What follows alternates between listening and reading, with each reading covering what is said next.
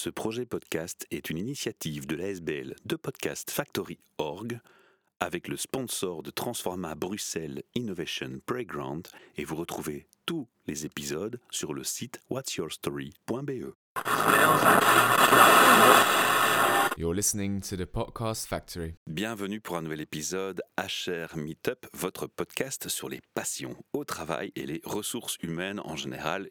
J'ai devant moi Jean-François Dinan. Merci de me faire confiance et de venir à mon micro tout d'abord, Jean-François. Ah, bonjour Michel, salut. On a une question euh, traditionnelle, tu la connais parce que je sais que tu as écouté pas mal de nos podcasts et de nos capsules. C'est de ton rêve d'adolescent. À ce jour, que s'est-il passé? Et puis surtout, le- la clé de la question, c'est est-ce que tu es aligné avec euh, ce rêve d'adolescent? Bah, bah, J'avoue que la question, je l'avais avant, donc j'y ai un petit peu réfléchi. Et en fait, je dois, je dois être honnête qu'un vraiment un rêve d'adolescent, je suis pas certain que j'en avais un très trempé, très défini. Ce que je me souviens, c'est que dans le temps, j'étais déjà assez créatif. Euh, Je me vois en fait euh, faire des dessins à base d'objets qui étaient autour de moi, faire du contour, etc. Enfin, ce côté créatif, je pense, euh, était déjà là. Et ce que je me souviens aussi, j'étais dans l'enseignement freiné en fait à Bruxelles, un enseignement centré sur l'enfant, qui est un petit peu décalé, mais très très enrichissant. Et là, je me souviens aussi qu'on devait toujours lire un président dans la classe, et c'est toujours hey, c'est Jean-François, Jean-François. Je ne sais pas quel rapport faire avec ça, parce que j'ai pas envie d'être président de quoi que ce soit aujourd'hui, mais c'était assez marrant. C'est tous ces petits souvenirs là qui en font pas un rêve évidemment.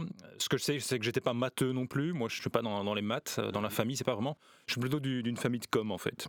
Ça, je pense, ça a grandi en moi aussi. Un grand-père à la RTBF, j'ai une sœur qui est journaliste, mon père était un homme de com aussi. Ce qui n'empêche pas qu'à bah, bah, t'arrives en fin de réto et en fait, moi, j'avoue, je sais pas ce que je voulais faire. Bon, tu t'exprimes déjà bien, on sent qu'il y a de la com derrière dans le bagage familial. Ce qui m'a amené en fait à des études de relations publiques à Bruxelles, ce qui me collait en fait parfaitement à la peau, puisque c'est vraiment une direction à la fois économique et de communication évidemment, et puis relations presse. Voilà, donc je me suis éclaté euh, pendant ce graduat-là. Le monde de la presse, tu connais bien, par définition. Non, parce que je suis pas resté dans la, dans la presse euh, vraiment. C'est un monde tout à fait à part. J'ai un ami qui en a fait vraiment son métier. Et quand je vois, c'est du taf. Quoi, hein. les, les relations presse, ça se construit. Ça fait aussi euh, 30 ans qu'il le construit et c'est aujourd'hui qu'il récolte en fait. hein. donc c'est pas en Un relations long presse, ça se fait pas en investissement. 1, 2, 3, c'est clair. C'est un long investissement. ouais. Comment est-ce qu'on en arrive avec un tel parcours dans le thème RH et dans le monde? RH Raconte-nous un peu. C'est une surprise finalement de passer de la com au RH Ben non, parce qu'on est autour de l'humain quelque part. Donc, euh, En fait, la com chez moi, c'est le fil rouge. Et tu vas me retrouver en fait dans plusieurs secteurs. Si tu regardes un peu mon CV ou en tout cas ma page LinkedIn. Et grosso modo, j'ai démarré en fait dans les télécoms, mais toujours dans la com, mais au niveau télécommunications, dans des boîtes de télécommunications. Bah, D'abord par l'opérateur national bien connu. où j'ai fait aussi quelques années. Voilà, c'est oui, Voilà, effectivement. Puis un opérateur plutôt B2B euh, américain qui existe toujours aujourd'hui. Voilà, mais là le fil rouge était toujours la com. Puis j'ai fait quand même 10 ans d'automobile où euh, là j'ai terminé comme porte-parole dans le secteur automobile. Toujours en plein dans la com et là effectivement euh, relations presse. Et puis les RH, effectivement, je suis arrivé un acteur dont le cœur bat à Anvers, un secrétariat social bien connu. Et euh, On peut le citer, hein on peut le citer, voilà, c'était SD, hein, SD Works. Effectivement, où ben, à ce moment-là, aujourd'hui ils sont très internationaux, mais à ce moment-là c'était encore voilà, la Belgique avec la Flandre et la Wallonie, et comment on va faire pour avancer à deux? Et comme moi, le pont que j'ai pu réaliser, c'était entre la Flandre et la Wallonie, hein, c'est ça qu'ils cherchaient en fait, un francophone qui puisse faire le pont. Enfin, c'était exactement mon profil puisque j'en ai fait aussi mon métier et que ben, aujourd'hui en fait je suis bilingue, j'évolue dans une culture autant néerlandophone que francophone, donc ça ça fait une de mes forces aussi. Encore un autre point commun entre nous, du Ouais, coup. tout à fait. C'est comme ça que je suis arrivé en fait dans les ressources humaines, puisque eux touchent vraiment, c'est aussi un, un acteur au niveau de service de, de ressources humaines. ouais. Et ma réponse à ma question, du coup, c'est qu'effectivement, tu es quand même aligné avec euh, qui tu es, euh, tes valeurs, ton ADN, ta oui, passion. je pense. Ouais, exactement, parce que en fait, ben un, la communication, je trouve ça tellement important et tellement vaste. Et puis alors le fait de pouvoir le transposer en fait dans chaque secteur, et ça c'est excellent et ça enrichit euh, à fond. Mais aujourd'hui, ben voilà, j'arrive dans une phase de ma vie où je me dis aussi, je dois pouvoir reconcentrer ça vers un ou deux secteurs maximum, parce que pour finir, on peut pas être spécialiste partout.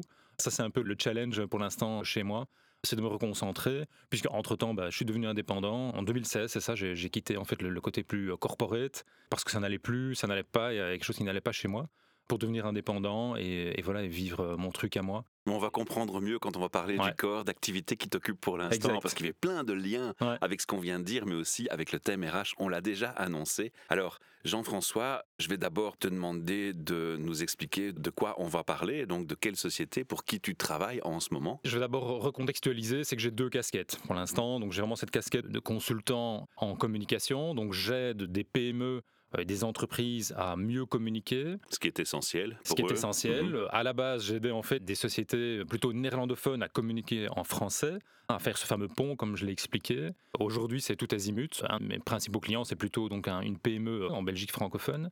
Et la deuxième casquette, c'est la casquette de rédacteur en chef de Nextconomy. Et Nextconomy, nextconomy.be, si vous êtes devant un, écran où vous avez la possibilité d'aller voir le site, c'est une euh, plateforme de connaissances qui fait le focus sur l'avenir du travail. Ah, une thématique hyper importante. Et pleinement alignée avec les HR. Tout à fait. Et pas que, évidemment, mais euh, je pense que les responsables HR euh, sont effectivement un des publics cibles. On a les freelances d'un côté, mais donc on s'adresse aussi aux organisations qui sont confrontées à la talent economy, qui évidemment collaborent avec des freelances. Et puis là, bah, là, on voit effectivement qui s'occupe de ces freelances dans les organisations. D'un côté les RH, mais aussi procure de le côté achat. C'est toute la discussion pour l'instant. À qui revient en fait cette responsabilité D'un côté, l'acheteur plutôt pour le, côté contractuel, et puis euh, du côté humain, ta ressources humaines. Et puis on se rend compte aussi que dans les dans leurs organisations, ça se passe trop de manière organique, et c'est le business en fait qui se dit ok, j'ai besoin de quelqu'un. Et donc pour finir, c'est pas structuré. Hein, donc c'est ça un petit peu le combat. Mais on est déjà en plein dans un grand débat. C'est qu'en fait, il y a un changement de paradigme énorme dans les sociétés. Et le premier de ces changements, c'est on commence à enfin casser ce que j'appelle les silos. On fait des ponts et donc les fonctions, ben, elles deviennent moins cadrées dans une case à part. Il y a des synergies qui se font, des activités transversales, des co-créations. Et donc finalement, ça ne fait plus sens d'avoir une casquette sur une seule personne.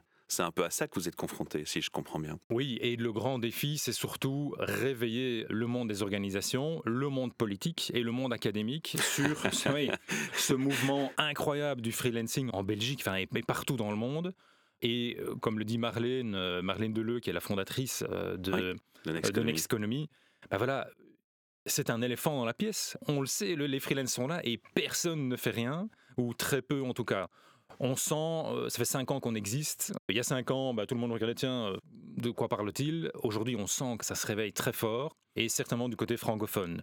Comme d'habitude, du côté néerlandophone, c'est un constat. Ils sont quand même un peu en avance de ce côté-là. Et c'est comme ça, tout simplement. Il y, a, deux vitesses. Il n'y a pas positif ou négatif. Mais voilà. Et du côté francophone, on commence vraiment à sentir que ça se réveille. Tu viens de répondre indirectement à deux de mes questions qui sont planifiées. C'est le mhm. où et quand. Hein. Donc, quand, c'est il y a cinq ans que Nexconomy existe. On fête nos cinq ans euh, cette année, effectivement. Cocorico pour vous. Donc, le podcast sortira pour fêter un peu l'anniversaire. parfait. Alors, le, le où, bah, tu expliquais que vous fonctionnez donc principalement sur les trois régions donc Bruxelles, euh, francophone, néerlandophone, germanophone également? La plateforme est disponible en français et en néerlandais. Euh, c'est un contenu euh, gratuit aussi. Et typiquement belge ou à l'international? Les deux. On s'intéresse très fort évidemment au mouvement en Europe. Et alors il faut savoir que la base de notre plateforme est en fait aux Pays-Bas. On a Zipconomy. Le fondateur Hugo Jan Rutz s'est dit un jour voilà, je, je voudrais faire exactement la même chose mais au niveau belge pour créer, pour stimuler ce débat.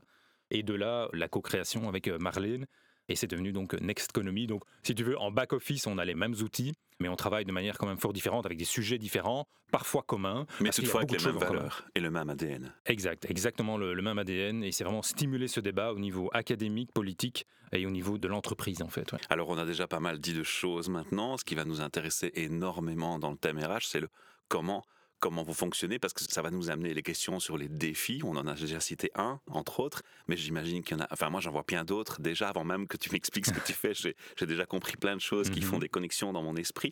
Donc, je vais te demander un peu de nous expliquer comment la plateforme fonctionne et quel est son objectif. Mais avant, pourquoi est-ce qu'elle a été créée? Pour répondre à quels besoins spécifiquement? Tu as un peu expliqué hein, qu'il y avait une tendance de, reprendre en charge une, préoccupation qui était surtout du côté des Pays-Bas vers la Belgique, mhm. mais par rapport au, public belge, à l'économie belge, est-ce qu'il y avait quand même un constat d'un besoin spécifique? À fond. En fait, c'est vraiment diriger le spotlight sur cette talent économie. Ça, c'est quelque chose d'important aussi. On essaie de distinguer la gig economy de la talent economy. Ah, je peux distinguer les deux. voilà. la gig economy, ben, ce sont effectivement souvent des indépendants ou pas. Hein, c'est le débat euh, pour l'instant en Europe aussi, de personnes qui sont plutôt dans un statut un peu forcé d'indépendant. Donc on pense effectivement à tous ces courageux en, vélo qui livrent des pizzas. Ça, c'est plutôt la gig economy. Nous, on s'intéresse plutôt à la talent economy, donc des gens qui utilisent leurs connaissances en entreprise, les freelance en entreprise. Oui. J'ai quand même envie de faire une parenthèse ou un petit clin d'œil à toute une autre catégorie que je vois quand même et qui ne sont pas forcément au niveau de ceux qu'on dit euh, ces braves gens qui font qu'on force à être indépendants alors qu'ils livrent des pizzas. Il y a ce qu'on appelle l'intrapreneurship aussi. Donc, ce sont des grosses structures, des grosses corporates qui se disent on a un projet, mais ça fait plus sens de le déléguer avec un ingénieur en interne qu'on va aider à prendre son indépendance. C'est un peu le même principe que le gars qui livre des pizzas où on force à être en indépendant, mais avec un côté un petit peu moins négatif, si je peux dire, dans l'image, parce que là, c'est de l'intrapreneurship vous considérez aussi cet aspect-là dans votre analyse? Bien sûr, parce qu'en fait, on a une vue assez holistique et on parle beaucoup de total talent management, donc une gestion totale des talents en entreprise. Et c'est ça qui se fait pas assez aujourd'hui. On est toujours dans un mode assez binaire où on a employé, employeur et employé. Ben non, l'entreprise aujourd'hui, c'est tout à fait autre chose. Et le nombre de talents qu'on peut définir qui interagissent dans cet écosystème qui est devenu l'entreprise, c'est assez incroyable. Mais il y a, je pense, une conscientisation à faire. Et de là, je recoupe ta question, c'est ça, le spotlight là-dessus, c'est conscientiser les organisations aussi sur cette nouvelle économie et ce nouveau type de collaborateurs, de talents qui intègrent les entreprises. Et on ne peut pas regarder à côté, c'est pas possible. L'entreprise qui ne considère pas en fait cette gestion totale et qui ne considère pas le freelancing et la talent économie aujourd'hui, c'est perdu d'avance. Parce que, retard. évidemment, vous, vous allez accuser un retard assez incroyable et à un moment donné, vous n'allez plus trouver les ressources pour faire avancer vos projets en fait. J'ai eu une connaissance à moi qui m'a sorti un jour quelque chose pour lequel j'adhérais totalement et je suis aligné assez avec lui. Je pense que tu vas peut-être me rejoindre et c'est un peu comme ça que je comprends les choses ici dans ce que tu me racontes. C'est qu'en fait, le futur du monde du travail, c'est fini le contrat CDI. C'est l'ubérisation du contrat de travail. Est-ce que c'est comme ça que tu vois les choses aussi? Non, je pense que c'est un mix. Je te provoque un peu. tout à fait, mais non, c'est un mix plus important. Le CDI sera toujours là. Il est important. On ne dit pas, voilà, l'entreprise doit faire appel uniquement à des freelances et, et c'est la talent économique qui prend le dessus. Pas du tout.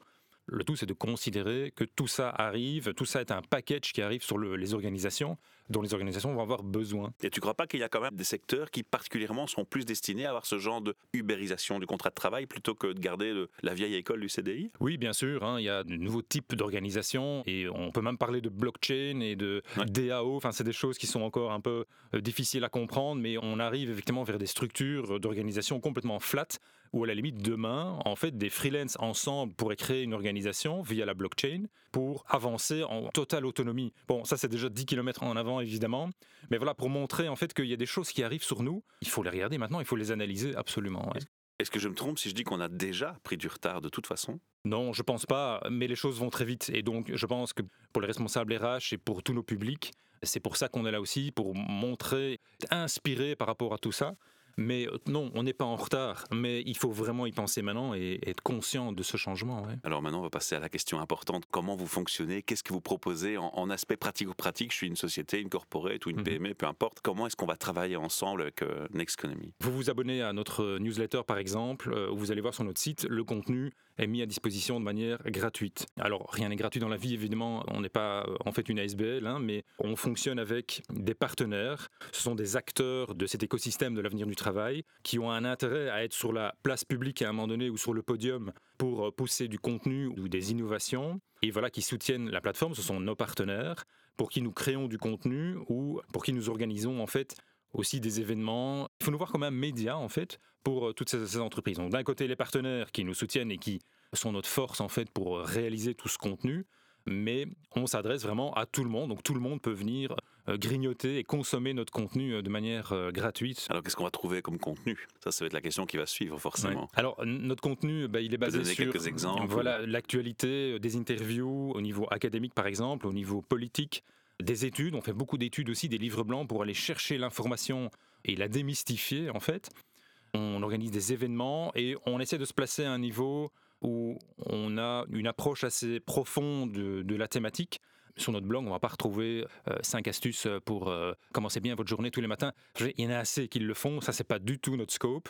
C'est pas sur ce terrain-là qu'on joue. On joue vraiment euh, à un niveau supérieur où on essaye de vraiment digérer l'information et euh, de la rendre la plus accessible possible, même si ce sont des thématiques assez pointues. Tu peux donner un exemple ou deux de thématiques qui sont vraiment challenge pour l'instant, qui sont dans les grands débats, et j'imagine aux sphères des CIO et des actionnaires même d'entreprises? Ben, Rien que l'avenir du travail, hein, on essaie vraiment de gratter euh, à ce niveau-là pour conscientiser.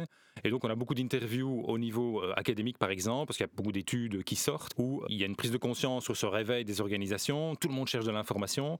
Donc voilà, on va aller interviewer que ce soit des CEO pour voir, pour comprendre en fait leur approche du monde du travail euh, aujourd'hui. J'ai une dernière interview en tête, c'est celle de Odoo, hein, que vous allez euh, probablement connaître. Oui, on connaît bien. Euh, et qui a une façon de travailler assez dingue, enfin, complètement disruptive. Il n'y a pas de DRH, par exemple. C'est incroyable. Un sujet d'actualité aussi sur lequel on bosse énormément et qui intéresse autant les organisations que les freelance, ce sont en fait toutes ces plateformes de matching pour les freelance. Voilà, je suis freelance, je m'inscris sur une plateforme, et puis je m'inscris sur une deuxième, et puis une troisième. Et pas que, et les stagiaires sont concernés aussi d'ailleurs. Oui, tout à fait, voilà, c'est le même principe. De leur côté, les organisations cherchent des freelance. Comment trouver ce, terrain de jeu commun? Eh bien, à ce niveau-là, en fait, on est occupé à analyser ce marché parce que personne ne l'a fait jusqu'ici en Belgique. Et on se rend compte que c'est une jungle complète où l'organisation ne s'y retrouve pas et le freelance il sait plus où il aller non plus. Donc on va remettre tout ça en fait en carte et en septembre, on va sortir ce livre blanc qui va être un éclairage complet pour le marché en Belgique. Et je pense que là, ça va bien percuter parce que ça va vraiment démystifier et éclairer tout ça. Mais c'est plus que de la communication. Vous êtes, euh, moi, si je fais une image, une métaphore pour illustrer ce que je comprends de ce que tu me donnes comme information aujourd'hui, je vous vois mhm. comme des grands spots qui vont s'allumer. Et l'exemple de la carte, euh, pour éclairer les chemins de traverse qui sont face à nous, c'est vraiment une belle métaphore, je pense. Alors après le Covid, il y a aussi des phénomènes qui se sont instaurés, c'est qu'on est passé à la digitalisation accélérée, ce qui a remis en question tout ce qui est lié au tiers-lieu, au lieu de travail, qui est aussi un élément qui est en lien avec les contrats de travail. Est-ce que ce sont aussi des points sur lesquels vous allez apporter des réflexions et ces points-là intéressent tout ce qui est le monde du facility management, parce qu'on va vraiment avoir des entreprises maintenant qui vont être en mhm. full téléworking, en full télétravail.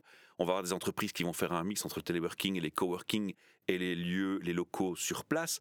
Et moi, je vais aller pousser le bouchon un petit peu plus loin. Mon rêve, ce serait de voir des coworking qui grandissent avec à l'intérieur une crèche, une maison de repos et une entreprise et une école et une université et que tout ce monde-là soit ensemble sur un même lieu. Est-ce que c'est pas ça le futur idéal du monde du travail Si on devait vraiment être des grands utopistes tous les deux? Probablement. Et en fait, je viens de réaliser euh, quelques interviews au niveau des coworking parce que c'est aussi une tendance euh, que tout le monde regarde un peu de loin. Euh, qu'est-ce qui va se passer Et effectivement, il y a eu un changement assez incroyable depuis cette fameuse pandémie. Et je viens de faire l'interview de quelques DRH qui ont fait une expérience, un proof of concept par rapport à une nouvelle application qui est sortie. Je me suis intéressé non pas à l'application, mais à ce proof of concept et savoir mais, finalement quels sont les résultats. Les résultats sont assez positifs. Et c'est très marrant parce que euh, là-dedans, il y a aussi des boîtes qui, dans leur stratégie, il n'y a pas du tout le coworking. Ça ne correspond pas vraiment à leur DNA. Et donc, c'est très intéressant de voir que ce DRH s'est posé la question et a fait le test. C'est quand même génial euh, de se dire je teste, ça ne correspond pas à ma stratégie, mais je teste et je vais voir ce que ça donne. Et la conclusion, c'est quoi? C'est qu'ils vont le faire. Et ils vont continuer à tester plus loin parce qu'ils se rendent compte quand même, un, que ça répond à un besoin au niveau de leurs collaborateurs, même si le besoin est infime mais il pense plus loin et il pense évidemment à son attractivité. Et il se dit, mais je veux pas louper demain un talent qui se dirait, bah, eux, euh, c'est pas dans leur stratégie, moi je ne vais pas là. Et donc ça, c'est hyper intelligent et c'est aller plus loin que la stratégie actuelle. Et ça, c'est magnifique euh, au niveau de l'avenir du travail. Tu sais, ce qui est en train de se passer dans mon esprit, c'est que je suis un peu frustré parce que j'ai envie de te réinviter pour un deuxième, voire un troisième interview, parce qu'il y a plein de débats sur lesquels je voudrais te lancer. Et notamment, moi, il y en a un qui me touche beaucoup pour l'instant, qui sont les valeurs en entreprise. Il y a eu une, toute une mode à un moment donné, on mettait, euh, il fallait absolument qu'une entreprise ait ses valeurs en avant. Mais il y a aussi un effet pervers où parfois une entreprise, j'ai l'impression, en tout cas pour certaines, elles mettent les valeurs en avant qu'elles ne sont pas capables d'assumer ou défendre pas correctement. Et euh, elles se disent qu'ils vont corriger le tir en mettant d'abord la valeur en avant, puis finalement en n'assumant pas, c'est une catastrophe. Donc c'est un peu le value washing, moi j'appelle, ça le value washing. Mhm. J'ai le sentiment que c'est un phénomène qui s'installe. Est-ce que c'est ce genre de constat aussi que vous pouvez parfois être amené à faire? Ouais, à fond. Et même pour moi, bon, ça n'engage peut-être que moi, mais pour moi, toutes ces valeurs, etc., c'est souvent bullshit, c'est clair. Ce qui est important, et on a encore fait un événement récemment là-dessus, c'est le sens au travail, le sens que, voilà, en tant qu'employeur, tu peux donner aux collaborateurs et le fait que le collaborateur trouve un sens dans le projet qu'il réalise chez l'employeur ou dans, l'organisation, si on parle de, freelancing. Et c'est ça qui est important. Et d'annoncer des valeurs en général qu'on ne sait pas du tout assumer, ça fait bien sur un site web, mais franchement, il, il, en faut évidemment un des valeurs, je ne sais pas ça, je ne dis pas le contraire, mais souvent c'est pas assumé et c'est effectivement du. Enfin oui, voilà, c'est pas assumé. Est-ce que l'entreprise, maintenant que le, Covid est passé par là, qu'elles ont été un peu secouées, tu as le sentiment qu'elles ont plus facile de changer? À un moment donné, sorti le fameux livre de Frédéric Laloux, que tu as certainement lu aussi, Reinventing Organization. Tous les RH ou les DRH avaient ce livre en exemple à la bouche et dans les pensées. Et pourtant, et pourtant, en entreprise, c'était pas forcément évident à passer à, ce genre de concept où effectivement on casse les silos, on, on met des, des, des méthodes mmh. de fonctionnement et de, de hiérarchie complètement différents, un peu à l'exemple d'Odoo qu'on a cité tout à l'heure. Est-ce que maintenant les entreprises sont plus souples, plus à l'écoute de ce genre de changement impératif qui se dirige vers eux? Oui, on a pas mal d'exemples comme ça dans les interviews. Les entreprises en fait testent ce genre de nouvelle gouvernance, mais je pense vraiment qu'on est encore dans une phase de test pour beaucoup mais c'est bien. Trop de timidité peut-être. Oui, et parce que c'est bon, il faut c'est un changement assez violent quand même. Hein. En général, c'est au niveau change euh, dans l'entreprise, c'est solide. C'est costaud quoi. Et tous les collaborateurs, tous les talents de l'entreprise sont pas spécialement enclins à ce genre de changement. Il y a encore beaucoup de gens qui ont besoin de guidance ou en tout cas d'avoir des silos, d'autres pas. Donc c'est ce mix euh, qui est et ça a beaucoup de respect pour les DRH qui mettent ça en place parce que c'est ce mix qui est super important et qui doit être très lourd à gérer. Mais les résultats sont là chez certains et effectivement, je pense que ça plaît à la nouvelle génération et pour répondre à la pénurie, etc., c'est probablement un des moyens assez efficaces, c'est de se présenter comme organisation complètement flexible, ça c'est clair. Mais je pense qu'on n'y est pas encore et que tout le monde teste un peu et attend de voir un peu les résultats, enfin ce qui est normal, pour pouvoir mettre les choses en place qui correspondent mieux à son propre DNA évidemment. Alors le gros dernier débat avec lequel j'ai envie d'échanger avec toi euh, avant qu'on passe à nos trois questions RH, c'est euh, il y a une pénurie de talent, on le répète de plus en plus dans de plus en plus de secteurs. Le Covid a mhm. aussi joué un rôle par exemple pour l'ORECA, mais je vois parfois des petites piques euh, ironiques aussi sur les réseaux sociaux passer avec des illustrations très très euh, pertinente. C'est euh, qui a encore envie de se faire exploiter dans l'ORECA, si j'ai envie de dire. Tu vois, j'ai vu passer cette affiche. Euh, mhm. Ça m'a fait un petit peu sourire parce que moi j'en ai fait pendant de longues années. C'est vrai que c'était pas le job qui était le plus relax. Hein. Ce sont des services coupés, des horaires de fou, mhm. souvent des bas salaires. Et quand on regarde bien les métiers en pénurie dans cette liste, c'est souvent des métiers où on note source facilement le travail, où il y a des salaires qui sont souvent revus à la baisse où il n'y a jamais vraiment une stabilité, des horaires difficiles. Est-ce que quelque part les entreprises ne payent pas le prix de ne pas s'être conscientisées sur les attentes humaines par rapport à ça avant et que maintenant finalement c'est l'addition qui tombe et qu'elle ne fait que s'accroître? Oui, on pourrait dire que de ce côté-là on est un petit peu en retard, mais en même temps les choses se sont tellement accélérées pour tout le monde je pense pas qu'on puisse pointer du doigt quelqu'un ou quelque organisation que ce soit ou quelque stratégie que ce soit. Non, ce qui se passe, c'est qu'il y a trop de changements en une fois, peut-être. Il y a trop de changements en une fois. Beaucoup d'entreprises sont aussi trop conservatrices. Et ça, on l'a surtout vu en France, par exemple, où tout ce qui était télétravail, c'était waouh, c'était trop, trop dur à mettre en place. C'est voilà. ce que je veux pointer ici aujourd'hui. Je, pense que nos entreprises en Belgique ont été euh, hyper, oui, mais se sont retournées euh, vraiment très rapidement je pense que les vrais problèmes, il n'y en a pas eu. Ce télétravail, il y en a beaucoup qui y pensaient, ou c'était déjà à moitié en place, et, et en fait, ça s'est fait de manière assez fluide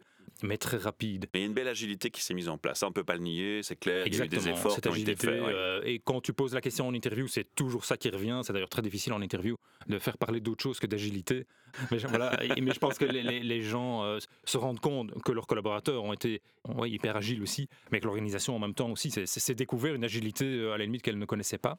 Mais aujourd'hui, et la, la, nouvelle liste est sortie au niveau pénurie des métiers, c'est affolant évidemment. Alors ou bien on est là devant cette liste, on se dit c'est interpellant ou c'est affolant et on a un problème, ou bien on se dit ok il y a des solutions.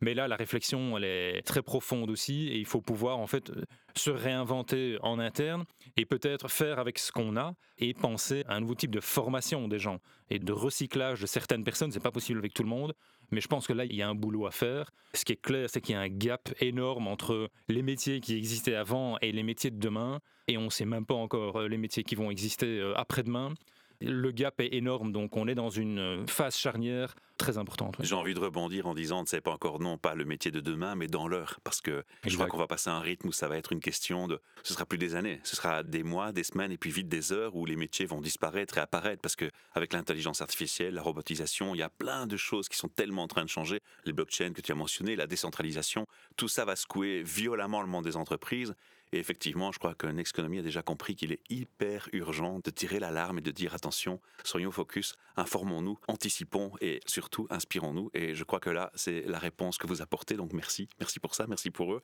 Est-ce qu'on a oublié des points qu'on pourrait citer pour Nexconomy Est-ce que tu aurais voulu parler d'autres choses encore? Non, je pense que ce qui est On important, bon c'est voilà, c'est que, vous, si vous avez un intérêt dans l'avenir du travail ou c'est quelque chose qui vous intéresse, ben, allez sur le site, vous Alors on va rappeler inscrivez l'URL. On va rappeler l'URL. nexconomy.be Voilà. et vous vous inscrivez à la newsletter et, et là voilà regardez un petit peu si le contenu que vous recevez euh, vous convient ou pas. Et puis je pense que le reste suivra hein, mais je pense que ça va ça va vous plaire. C'est le rituel de clôture de ce podcast. Je vais te demander, euh, Jean-François, avec tout ce que tu viens de me donner comme élément et, et les questions un peu que je t'ai posées, puis surtout ton vécu, comment est-ce que tu aurais envie de définir un RH à ce jour? Ou le RH du futur? Ouais.